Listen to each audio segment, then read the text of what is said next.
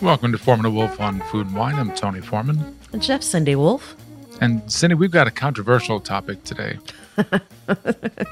So controversial. There, there are very few people with ambivalent feelings about mushrooms, right?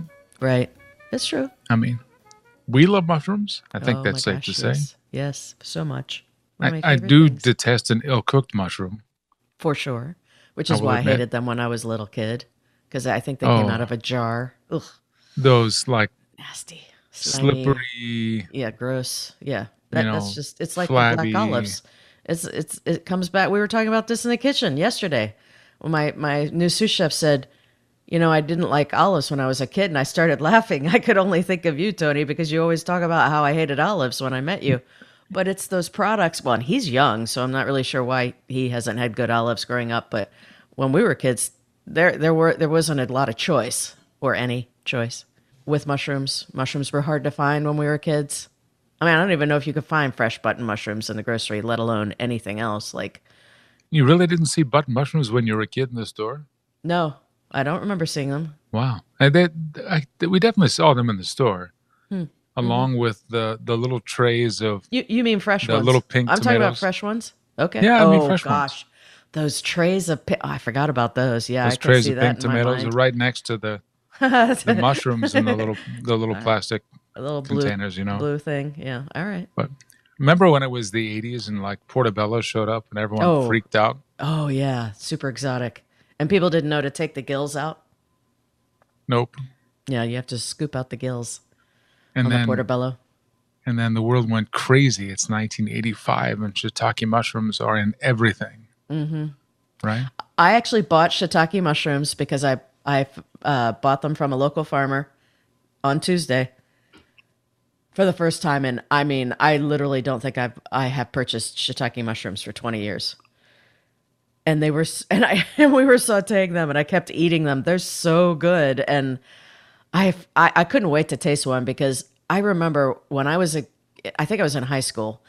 Um, we, my father used to do a lot of business in Chicago. We we lived about hundred miles away from Chicago, so we would go there uh, a lot of the time and eat, you know, stay for the weekend and eat dinner. And I, I remember there was a restaurant. Gosh, I can't think of the name of it, but um, it was one of my dad's favorite restaurants, and the chef was a woman. I can't believe I can't think of the name of that restaurant. But anyway, so um, it was just I absolutely believe either. I'm very astonishing that there was a female chef. And one of the courses I had was lentils with shiitake mushrooms and duck. And I'd never had lentils. I don't think I'd ever had duck at that point, and I definitely had not had that combination of shiitake mushrooms. The shiitakes with the lentils were like one of the most brilliant things I'd eaten up. You know, just that was like really amazing. I will not forget though. I can taste that right now. But yeah, that was uh Yeah, that's that's a good combo. As so so we wanted to spend time on mushrooms today. We want to spend time on maybe a few basic recipes and cooking tips and mm-hmm. and what you do wine wise with mushrooms. But I think we have to start with the existential question. You know, what, what about the people that think they don't like mushrooms? we have to What can we do for them? we have to t- teach them how to cook them, how to and we look, we, what we to work with for. we work with a person every day Mhm. that for for decades that we love who can't stand mushrooms. Do you know this?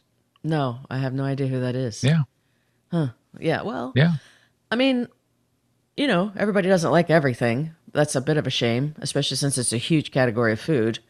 Um, and by the way, it's not a vegetable. Mushrooms are fungi, and they are high in fiber, protein, and antioxidants, which is pretty cool. Um, I mean, I was just reading something that says it even, you know, helps to stave off, uh, uh, you know, cancer and all kinds of stuff. So they're good for you. So give them a try. Well, they're good for you if you. So let, let's talk about the basics of cooking, like a button mushroom to get some flavor from it. We, we can go through, like, let's say maybe like five or six favorite mushrooms today and, and how to work with it, a think what- recipe, and maybe wine for that dish. One of the things that's very um, the big question about working with mushrooms is do you wash them or do you not wash them because mushrooms are like sponges and they will absorb every bit of water that you're you know i mean they just they already have a high water content which we need to get rid of most of it and you don't want them to absorb a lot more. So if you can brush a mushroom either with a, a, a nice towel that's not abrasive, too abrasive, um, and, or a brush that I mean I think is just going to be too abrasive, but they do make mushroom brushes. Um, if you can brush them, that's what you want to do. You really want to try to avoid putting them in a sink full of water, but some mushrooms you have to. Um, because they're essentially sponges, right? I mean, right. Right, exactly. So they absorb that water, and then you gotta then you got to get the water back out of there. You so right. defeating your purpose. Right. So with buttons, like I said, either you know rub the dirt off of them or wash them. And if you wash them in a sink, you know, wash them in a sink full of water. Do it pretty quickly. They don't need to soak in there like a chanterelle, which we'll talk about later. Um, they just need to be free of debris, and then um, drain them well, and then put them on your board and start cutting them. So when you cook button mushrooms, and let's say you slice them, all right, you want a large pan. You want them to be sort of in one layer, um, maybe two layers at the most. Um, you so you want a pan that's uh, going to get nice and hot. You're going to put butter in there if you eat butter, and allow that to melt, and then at start and then add the mushrooms. I would add a little bit of salt, and if you like pepper, maybe a little bit of pepper, and uh, start working them. And you're going to be pretty much on high heat the whole time, depending on how many BTUs your stove has. Um, that means power. But if you're going to be in high heat, you got to move them the whole time, right? Yeah, you and you're constantly moving them. So this is a this is a, a little bit like making risotto. It's a bit of a labor of love. You need to hang out with the mushrooms. You're not leaving them. You're going to pay attention to them and you're going to keep them moving around in that pan because what you're trying to do is work out that natural water content. Not every bit of it. We're not making dried mushrooms, but you do want to take them to the point where they begin to caramelize. And and once they begin to caramelize, you're done. Um, you know, that's they but that's a it's a it's sort of a long slow process in a way. Um, you know, you you probably can't be on high heat the whole time, but you definitely want to get your pan started that way and get the mushrooms going. If you start on low heat, you're just going to boil them and it's just going to be a bad situation. So start off on high heat and sort of maintain heat. And um, yeah, once you see that water uh, content, you'll see it come out, especially on button mushrooms because they have a lot of water. Um, and then just, you'll see it, it begin to evaporate. right out. You can see yeah. it. And then you'll see the butter start to do its job.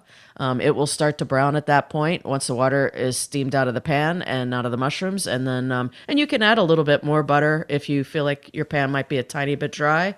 Um, you don't want your pan to be dry, uh, and um, and that's it. Just make sure you season them nicely. And you know, I like to add not to buttons, but um, when we talk about chanterelles, I like to add a little bit of rosemary to the butter um, before I saute the mushrooms. So uh, there are, you know, you could certainly add thyme, uh, fresh thyme, a little bit. Please don't, you know, you don't want much. A little bit of fresh thyme to button mushrooms is nice. Uh, you could put shallots at the end. You could add a little bit of finely chopped shallot and garlic to the pan, um, or you might want to do that separately. Cook it very gently in butter and then add it to the mushrooms off the heat. Um, but you know, if you just want straight mushrooms, butter, salt, and it's good. You don't even have to add the pepper. So that's button mushrooms. Now, I will say one thing that I really love to make from button mushrooms is duxelles.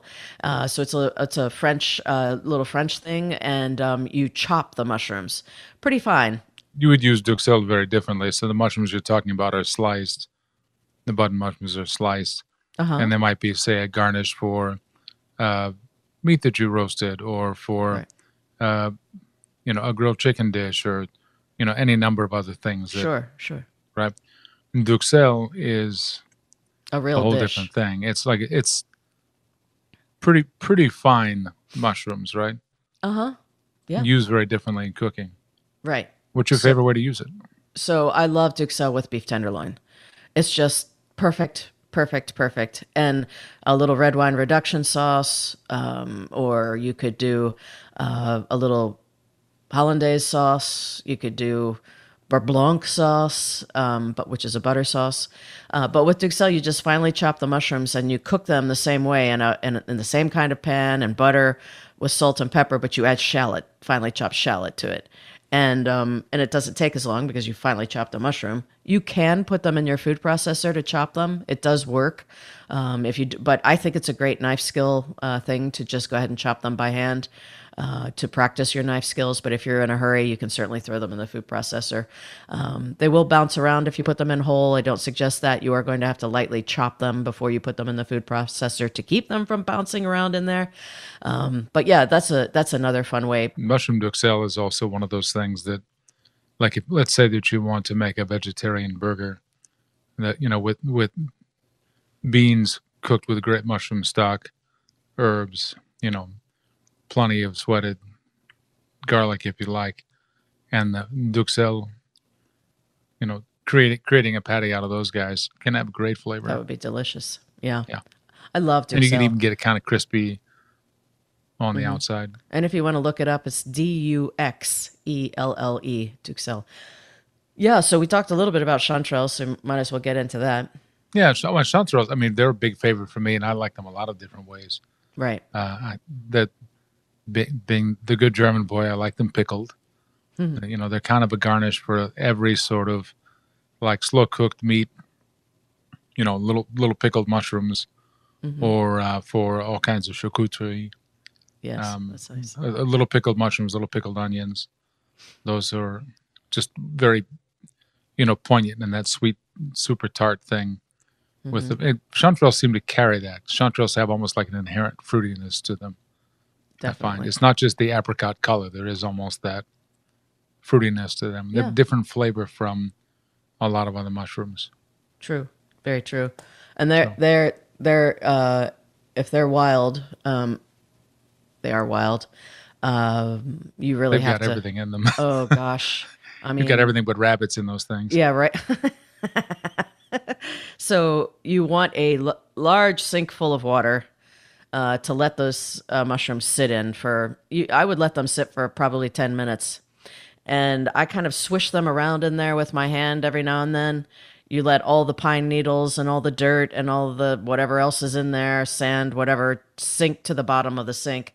You lift them out, go into a colander, let them drain, clean out your sink, and do it again until you don't see much in the sink or anything in the sink.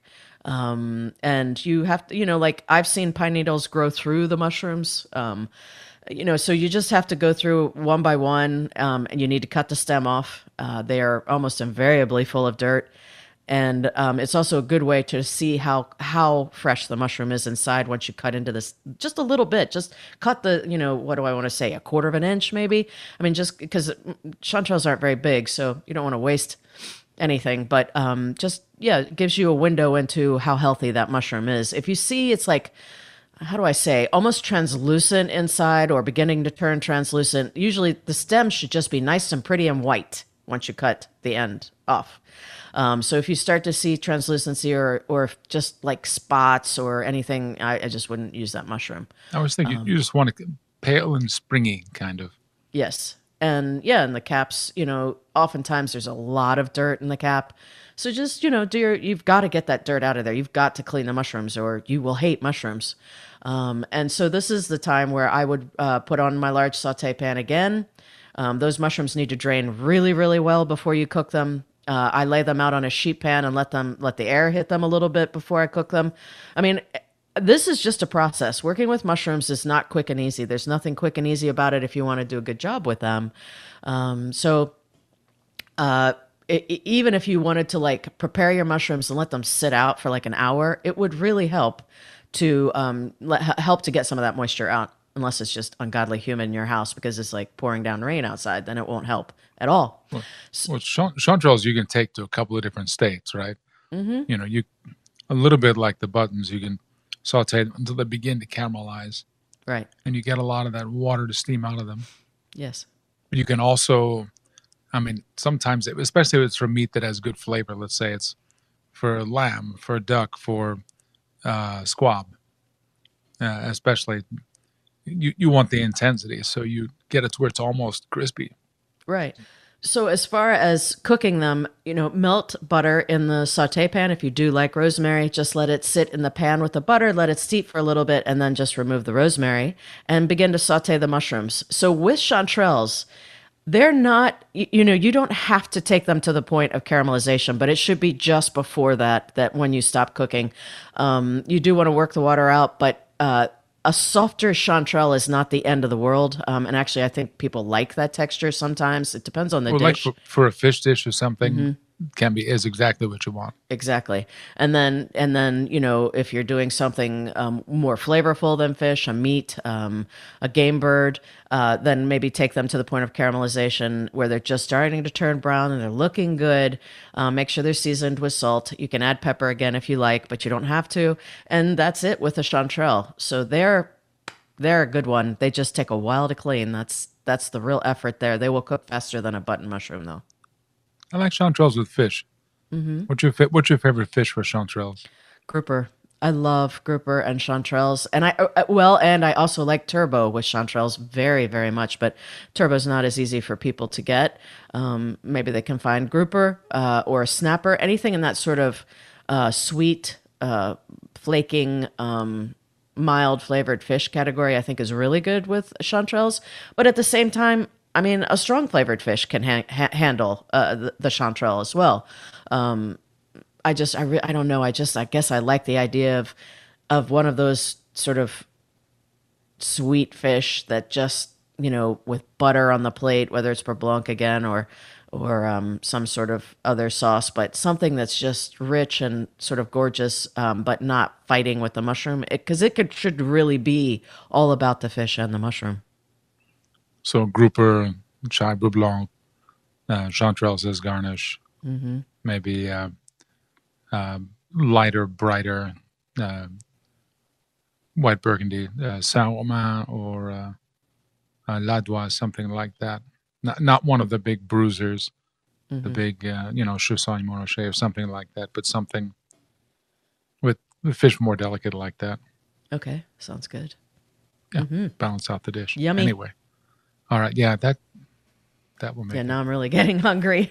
yeah, there's a, there's a solid brunch dish. Anyway, when we come back on Foreman and Wolf on Food and Wine, uh, we're going to run through a few more mushrooms and a few more mushroom dishes and more wine for that. And then by the time we get done, we're going to be really hungry and thirsty on Foreman and Wolf on Food and Wine on WYPR.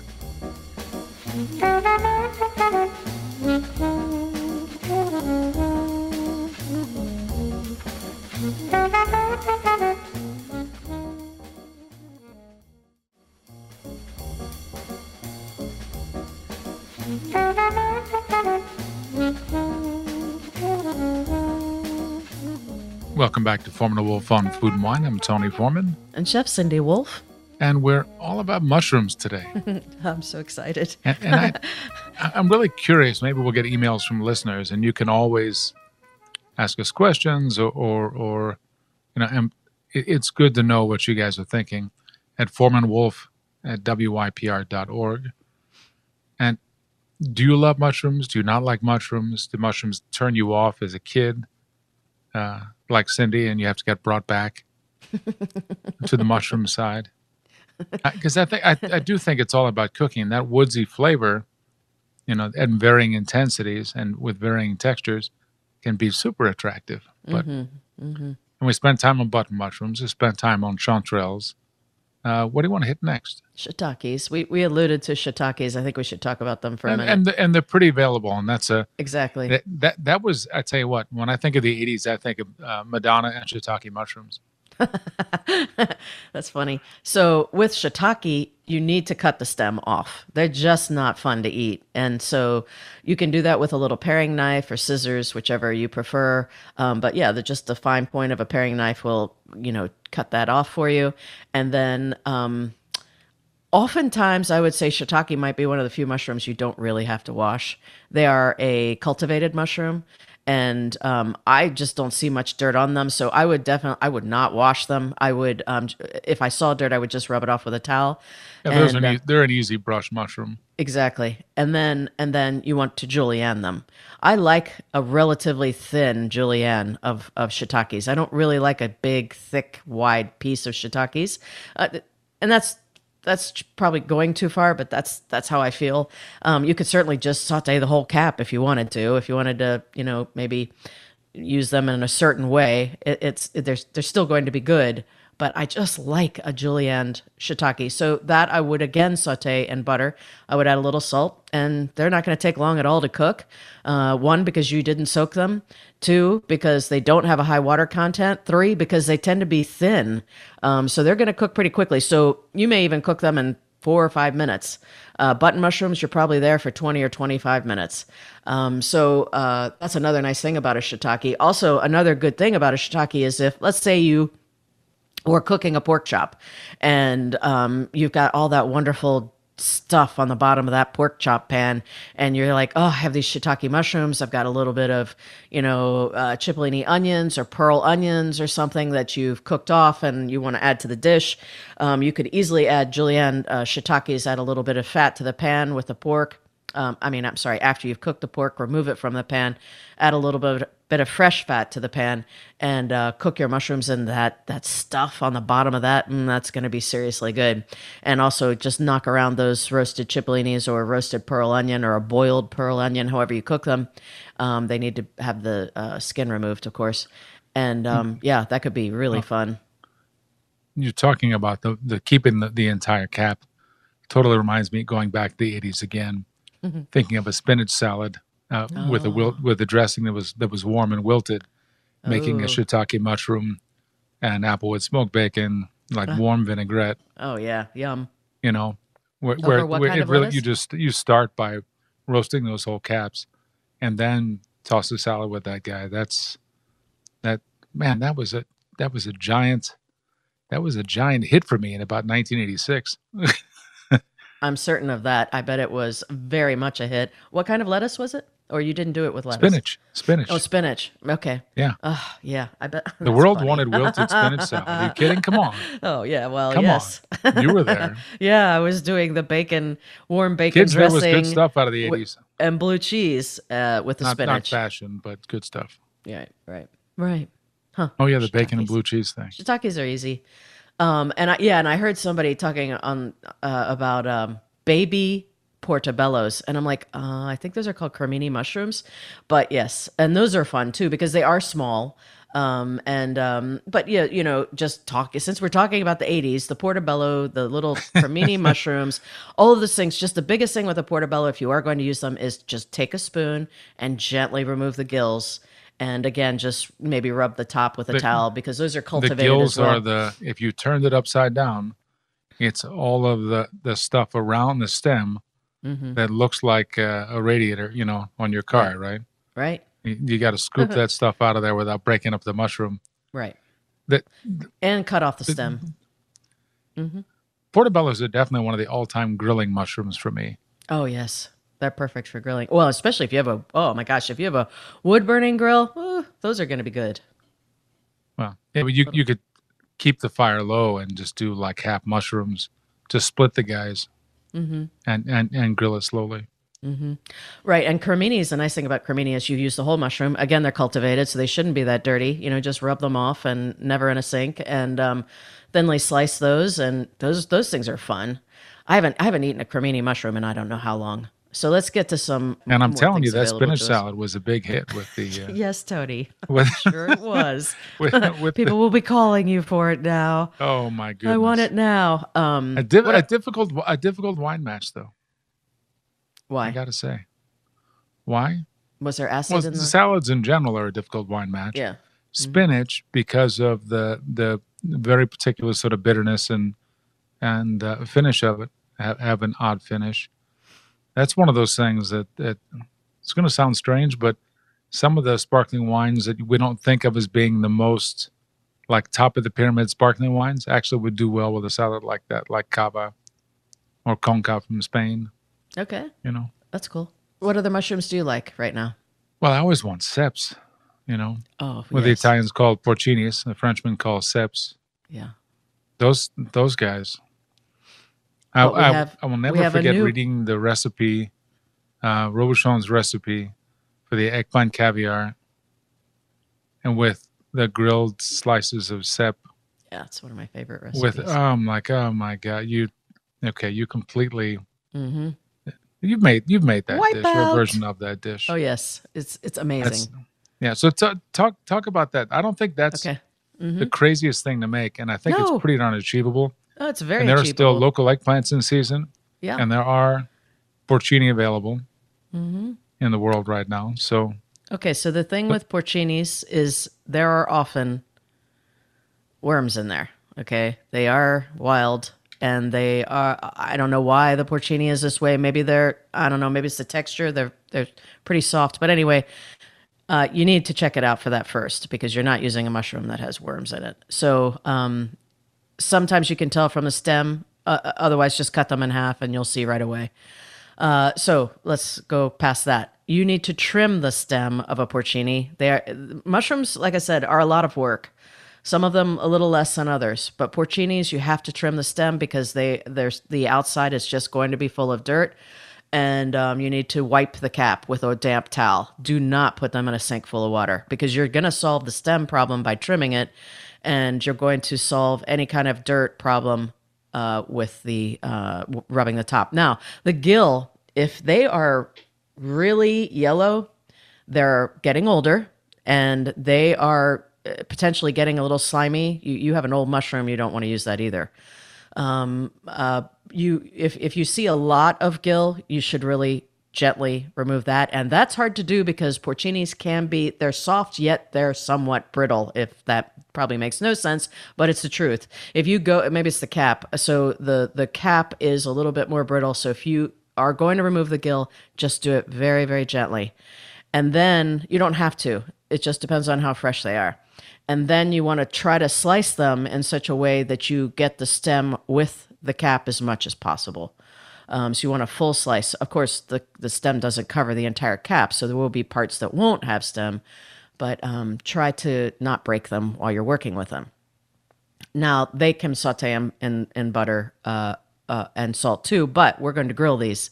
So you're just going to marinate them in a little bit of extra uh, a light extra virgin olive oil and salt, and maybe a little bit of pepper. And those the ones that you were able to slice nicely with the stem, you're going to grill, and that's pretty much the end of the story with the porcini on that. The eggplant caviar, you cut, you wash your eggplants, you cut them in half, uh, you rub them with oil, uh, a neutral oil, corn oil, canola, uh, whichever you prefer, grapeseed oil, whatever, um, salt, and um, salt them. And again, eggplants are like sponges, just like mushrooms. So they're going to soak up a ton of oil. So you don't want them to be completely saturated with oil, but you want them to cook uh, with oil. What I usually do is I get a bowl and I put my corn oil in the bowl and I get out my pastry brush and I brush them, or I will use my hand. Either way, maybe you don't have a pastry brush. It works either way. Uh, meat side down on the eggplant on a sheet pan uh, roast at 300 degrees, and it usually you you want to roast them until you can uh, put your hand and kind of push down the whole eggplant. It's it's how I test them yeah, until it's ready to collapse. It gives, yeah. It when it yeah, and um, uh, that's probably 20 to 25 minutes at 300 it may you know again i don't know your oven so it could take longer or it could take shorter um, but that's about right and then um, when they come out of the oven turn them over so they can uh, the steam can escape and let them cool down and then once they're cool, uh, start to remove the flesh from the skin. Uh, you're going to discard the outside of the eggplant and you want to try to remove as many seeds as possible. Don't worry about every single one. That's just far fetched and crazy. Yeah, use, a, use, use a spoon and scoop it out. Yeah, there's there's pockets of seeds, and you can usually pull out a pocket of seed, and a spoon does help, like a teaspoon. And then, um, then what you're going to do is you're going to put a pot on. You're going to have a small dice of onion, a little bit of finely chopped fresh garlic. You need butter, and you need to have uh, either a homemade mayonnaise or you can use a prepared mayonnaise as long as it doesn't have any flavor to it, uh, and lemon, fresh lemon juice. And what you're going to do is you're going to gently saute the onion in butter. At the end, add the garlic uh, do not allow that to brown in any way. It should be very, very gentle. There should be uh, a bit of excess on the butter side. And then you're going, once that's t- nice and tender, then you add the eggplant and you sort of start beating it up. That's how he describes it in the recipe. He, he sort of just, I, he, I believe he even suggests using a whisk, which can become a little bit of a problem. I think it's better to use a wooden spoon because with a whisk it'll get caught up in there and that's just kind of a pain for people that aren't you need you need one of those little fine uh, the whisks that are sort of pyramid shaped. to do that kind No, of thing. yeah, So you that can would just, work. Because Yeah. you can just go back and forth with it Right. through the pan. Right. So, or a roux whisk would be good too, which Yeah. is is elongated and just like four. Well, I can't even describe it. You can look it up, but um, beat it up a bit, and you should be on low heat, and you're just sort of gently. It's almost like you're melting the eggplant into that onion and garlic. Oh my gosh, it's so good. Add a little bit of salt while you're doing this, a little bit of pepper, and then um, Then you're gonna add your secret ingredient, which is what mayonnaise. mayonnaise. So we at the end off the heat. You can leave it in the pot, but take it off the stove. And see again, that's why I have stainless steel countertops. Um, take it off the stove, put it on something, uh, whether it's your stainless steel countertop or on a hot pad on your beautiful countertop that will be ruined with that hot pan. And then um, w- you want to fold in a little bit of mayonnaise and you know let's say you're doing four people enough eggplant for four people i would say probably about half a cup of mayonnaise and the juice of probably one lemon um, that's not like crazy juicy and oh my gosh it's just oh i could eat that right now. It's just one of my favorite favorite favorite things. And it is a, a bit of a process. Again it's a process of love. You have to take your time. You have to roast the eggplant properly. You have to be gentle with the onion and the garlic in the pan. You know really work it and you will end up with something that you're like i can't believe that this is so good. And then with those grilled porcini mushrooms oh my goodness. That's a great dish for a vegetarian if they eat And you can either put a cannella bit on a plate and lay the porcini, the grilled porcini slices against it, hmm or you can, you know, put it in a ring mold. I think that's the way that Yeah. the Robuchon always did it. right Put it in a ring and then cover it entirely with the porcinis. Oh my gosh. And, he does uh, he does he also does uh baby eggplant. He fries little thin slices of baby eggplant and garnishes it, which is so nice because you've got you know you've got this tender eggplant uh caviar as we call it and then the the the mushrooms are going to be sort of tender on the palate too. Um, but all these wonderful flavors and then you have that little bit of crispy, you know, delicate, gorgeous, sexy um little fried eggplant. Oh, so good. And, and you, you, you just, you want Syrah, you know, uh, Okay. whether it's Northern Rhone Syrah like from Saint-Joseph or something with that. It's, it's actually kind of fruity, but, but like firm and mineral Syrah, that very black fruit. Mm, that sounds you know good. that that granite soil kind of comes through that and and hmm that's a great connection with uh with that particular dish Lovely. but, oh my goodness i love that stuff Yeah, that's the other um, thing with porcini is that I, I, when i've gotten really pretty ones oh, and, just and was able to just grill them hmm for breakfast or brunch you know take baguette slices I was just gonna say cook, cook that's got to be a bruschetta for you. you know, you know me much mushrooms perfect. and toast right you know yeah it's, Right, it's, it's a it's a bruschetta Oh, Yeah, it's a Oh, yeah. bruschetta, and you either serve it Why like not? if it's if it's a first course kind of thing, an antipasti, you, you make a nice creamy red wine vinaigrette. If it's Mm. uh, breakfast, then you do you know really soft, tender scrambled eggs, Oh, God, uh, along with, and kind of have it falling off of those uh, you know porcini toast with uh, the the little buttered, the pan toasted baguette. You know, yeah, that that that's now that just that delicious. does Oh, not want red wine. That wants a Uh, fat glass of champagne is what that Oh, wants. right on. There Big, toasty, blanc de noir kind of thing. Maybe Gonet Medeville Mhm. or uh, uh, Bollinger. Chef likes Bollinger, yes, very much. just like James Bond. well, that's Anyway. not surprising. We have Anyway. that common. We, yeah, we'll, we'll we'll be back with Chef and James Bond on Foreman Wolf on Food and Wine in a few minutes to talk. Maybe not with about James Bond, to talk about a few more mushrooms, and to get uh, probably a bit hungrier on uh, WYPR.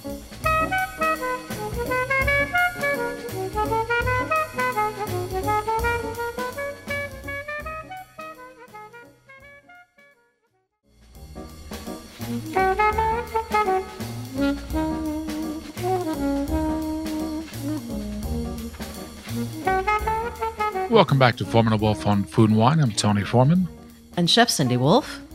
and we're deep into mushroom country now. I wish there was a place called Mushroom. Maybe there you is. in the in, I want to live in- there. in the Lord of the Rings, uh, they they talk about taking mushrooms from some particular farmer Oh and the smell of them cooking and how that's that's home kind of. oh my gosh. And yes. When I was a kid and reading that, I was thinking. I wish I came home to that smell. Yeah, that's one. But I don't know about like stealing mushrooms from a farmer because most of the best ones are just found and gathered, and you know, mm-hmm. all the various forest mushrooms. I mean, that's we're talking about chanterelles. We're talking about uh, ceps slash porcinis, mm-hmm. Mm-hmm. and uh, so what else is on your list? Well, one thing I w- would like to say, uh, just from the last segment, is the book we were referring to is called L'Atelier Robuchon um, of course, by That's Joël Robuchon. And it's Patricia great. Wells um, does a forward, who she's also one of my favorite cookbook authors. Uh, and um, she does a forward for the book because she spent like, I don't know, a month or six weeks or something with him. Uh, when I read that, I'm like, you're like the luckiest person in the world to have trailed him for that period of time. Um, uh, she's amazing though, and he obviously he he has passed away, but he was obvious absolutely one of the greatest chefs that's ever lived during our lifetime. So um, I strongly suggest getting that book. You know, Cindy, that's uh, I can't believe we're getting to this this late.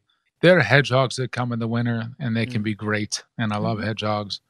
But morels, I love morels so much. Oh, gosh, yeah, and I think too. maybe after black truffles, they're my favorite fungus. Yeah, I love morels. Um, mm. And and when when asparagus comes, if there are morels available, and and often they come at the same time. Mm-hmm. That that's one of those like particular magical. Both have perfectly strong, very juxtaposed flavors. I, I love morel mushrooms, and they're also the ones that, like when you're a child, you you, that you see mushrooms sketched in a in a, in a book, you know, and that they're the fairy tale mushrooms, right? Exactly, total fantasy. Yes, yeah. So unusual, yeah. like little trees, like little puffy trees. Mm-hmm. You know, they Gosh, can be sort so of brown, pale gray, mm-hmm. um, blonde. They, oh, a little blonde. blonde. yeah. Yeah. Well, and a the thing blonde. too is those are all little pockets, and here we go again. How do we clean them? And those absolutely have to be immersed in water because they are wild and um, you're going to have to soak those for a while and again then you're going to have to dry, you know drain them well and hopefully dry them a tiny bit and I've even put mushrooms in an oven just to dry them out before I sauteed them. Um, you know, yeah, just uh, like just like a 200 degree. Right. Just give it just, a bit. Mm-hmm. Yeah. Like give, five, give it give minutes. it give it a warm and dry. Yeah, and then drain them, and then go into your saute pan because it, it does. Well, that is predominantly because we have to cook so many. Um, you know, you're not cooking a sheet pan of mushrooms at home. I I don't think, but you know, I would. It, still, it's a step. it's, it's, a step. I like mushrooms a, a, lot. That makes it easier. But yeah, morels have such a an incredible flavor, and their texture. You know, they're completely hollow inside, and um, so they have this really amazing texture on the palate and um, yeah they are storybook. It's nice if you can leave them whole. If they're the size that you can roast them or saute them whole that's really best. Oh man. And up, up in the, the northern uh, northern piemonte right up along the lake maggiore uh, near the swiss border i had a, a dish one time where morels were roasted in a little casserole lined up like little soldiers Oh. And in them was a ricotta and chicken mousse. Oh. Uh, the same way that you would fill a pasta, right? Yeah. You know, as with with a little farce that was smoothed out with with with egg and a little parmigiano and oh yeah yeah and it was it was the liver and it was you know the the way if there's a chicken filling for a pasta you you you boil the entire chicken you know and and then you you sort of sweat and, and until they're at low heat, cook through uh, the organs that you want to use, and uh, ay yeah I mean that was it was all there that in that, and I I just want to make that again. Just roasted in casserole, fresh sage. Mm-hmm. I did really nice. Yeah, yeah. Well, and I'm having an emotional moment. we I don't blame you. That sounds really good. Well, and we're doing uh, braised lamb shank right now, which, oh my gosh, is just such a treat. It's so good. And the sauce is so incredible because of the long cook time with the bone and everything and, and all the marrow.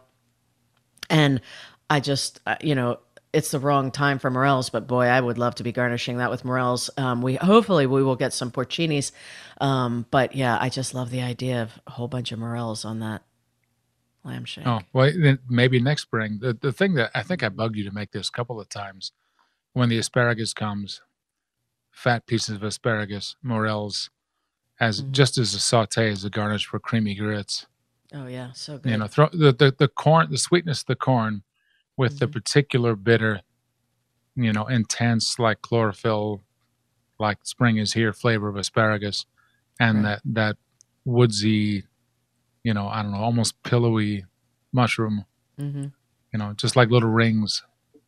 Oh yeah, yeah. That that's the put that on your list for next spring. Mm, for sure, Morels. Um, jumping around a bit just because you said creamy grits we're doing a dish that i did a number of years ago and i haven't done in a while with the chanterelles that we're getting um, which is a crispy grit cake which is our creamy grits that we add a little bit of reggiano to and panko to form into a cake and fry which get crispy and brown on the outside and they're sort of creamy on the inside i love those things and then uh, goat cheese cream and a red wine reduction and um, uh, just a whole bunch of chanterelles man that is I ate that the other night because I haven't I haven't made it in so long. I'm like, I need to eat that. That that's that that's sounds fun, like an excellent excuse to drink a, a, glass of really top class American Pinot Noir.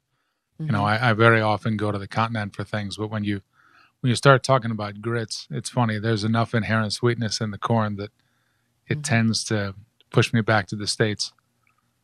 And uh, yeah, Sonoma County, you know, good wine from, from Tom Dehlinger and his daughters.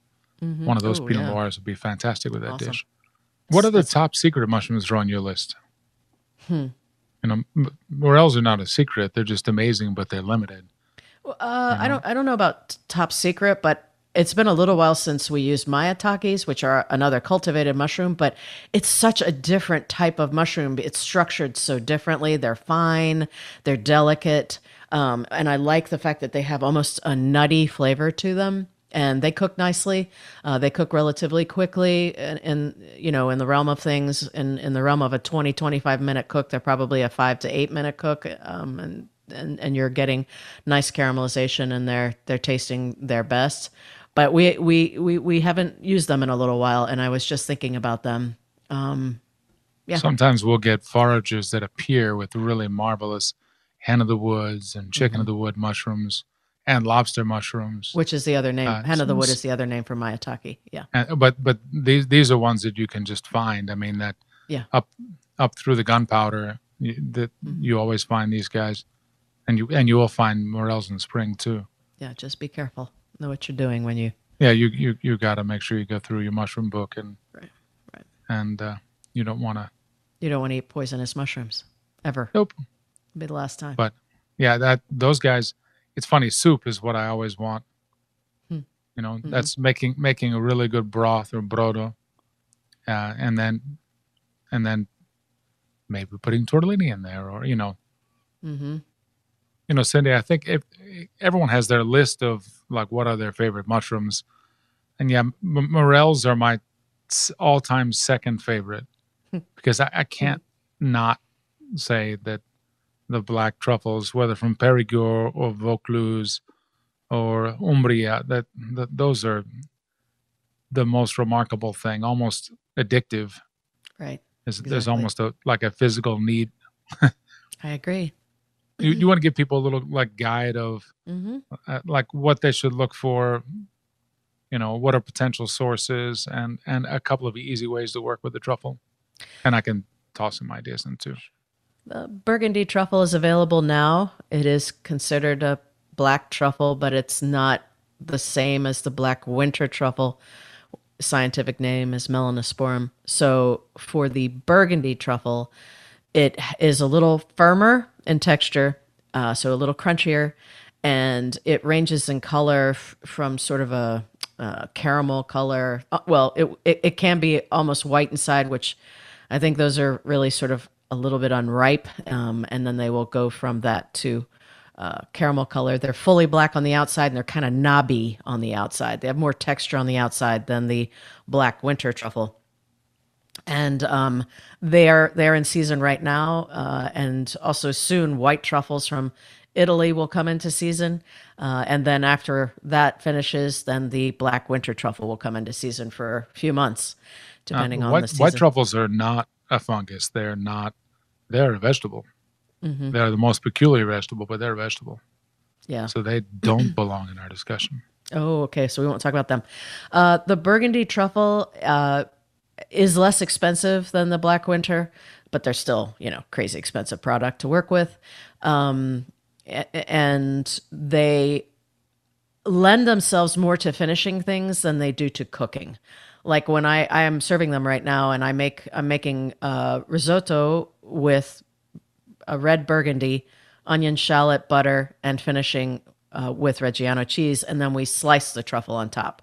When I make black winter truffle risotto, I store the rice with truffles. I chop truffle and add it to the risotto while I'm making it. And we also slice truffles and finish. Uh, so it's very different. Um, I don't typically make oil from burgundy truffles. It's just really a finisher. So it makes a great salad. Uh, this is maybe your chance to do a, a I mean, beautiful as, as green salad. salad. Right, as a garnish for a salad.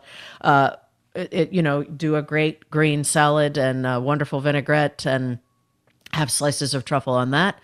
Um, maybe have a scallop dish and put slices of the burgundy truffle on that. And and you also asked about checking for quality. So we had one truffle last night that I had to discard that had s- signs of some sort of uh, worm going through it. And um, I mean, these things grow in the ground. Of course, there is the possibility of that. Uh, one of the ways you it, it, there is an indicator of that, which there is typically a small hole on the side um, or some sort of break in the side of the truffle that indicates that maybe something did get in there. Um, uh, but that that's the main thing is is you want them to smell good, um, to smell like a truffle, and to be firm and to not have holes in them and uh, that's what you're you're looking for. And you and you want to store them in a glass jar. Uh, you want to store them wrapped in paper towels. So moisture is the enemy of uh, of uh, fungi, and uh, just ages them, and they will mold. Um, so you want to keep them dry and cold. So obviously you store them in the refrigerator, wrapped in paper towel. Each each truffle should be wrapped in its own paper towel, and you want to change those paper towels every day uh, to keep that moisture out of that jar. Wipe that jar out and make sure there's no moisture on the lid anywhere in there. And that's how you store them. So that's a little primer on truffles. Great. Well, I'm sure that sometime as we get into the winter, we can talk about a few dishes, sneak in mm-hmm. a few dishes with uh, sure. uh, maybe towards the holidays with uh, black winter truffles. Mm-hmm. But with burgundy truffles, I mean, it's kind of like it's in the name. It's mm. for burgundy. mm-hmm. So, you know, whether it's white or red, nothing too tannic, nothing too uh, robust. Save save the big stuff for for the wintertime ones. Okay, good. Anyway, that's all this does is make me love mushrooms more. Right? I know. I'm definitely going to put another mushroom dish on the menu tonight. If you want to correspond with us, uh, you can reach us, foremanwolf at wypr.org if you would like to download this or any one of our other broadcasts, please go to the WYPR website, wypr.org, look for the Foreman Wolf page, and there should be a full menu of uh, different episodes there. To follow Chef Cindy Wolf on social media, you can follow me on Instagram, Twitter, or Facebook as Chef Cindy Wolf. My Instagram is The Real Tony Foreman. Thanks for listening. Happy Sunday.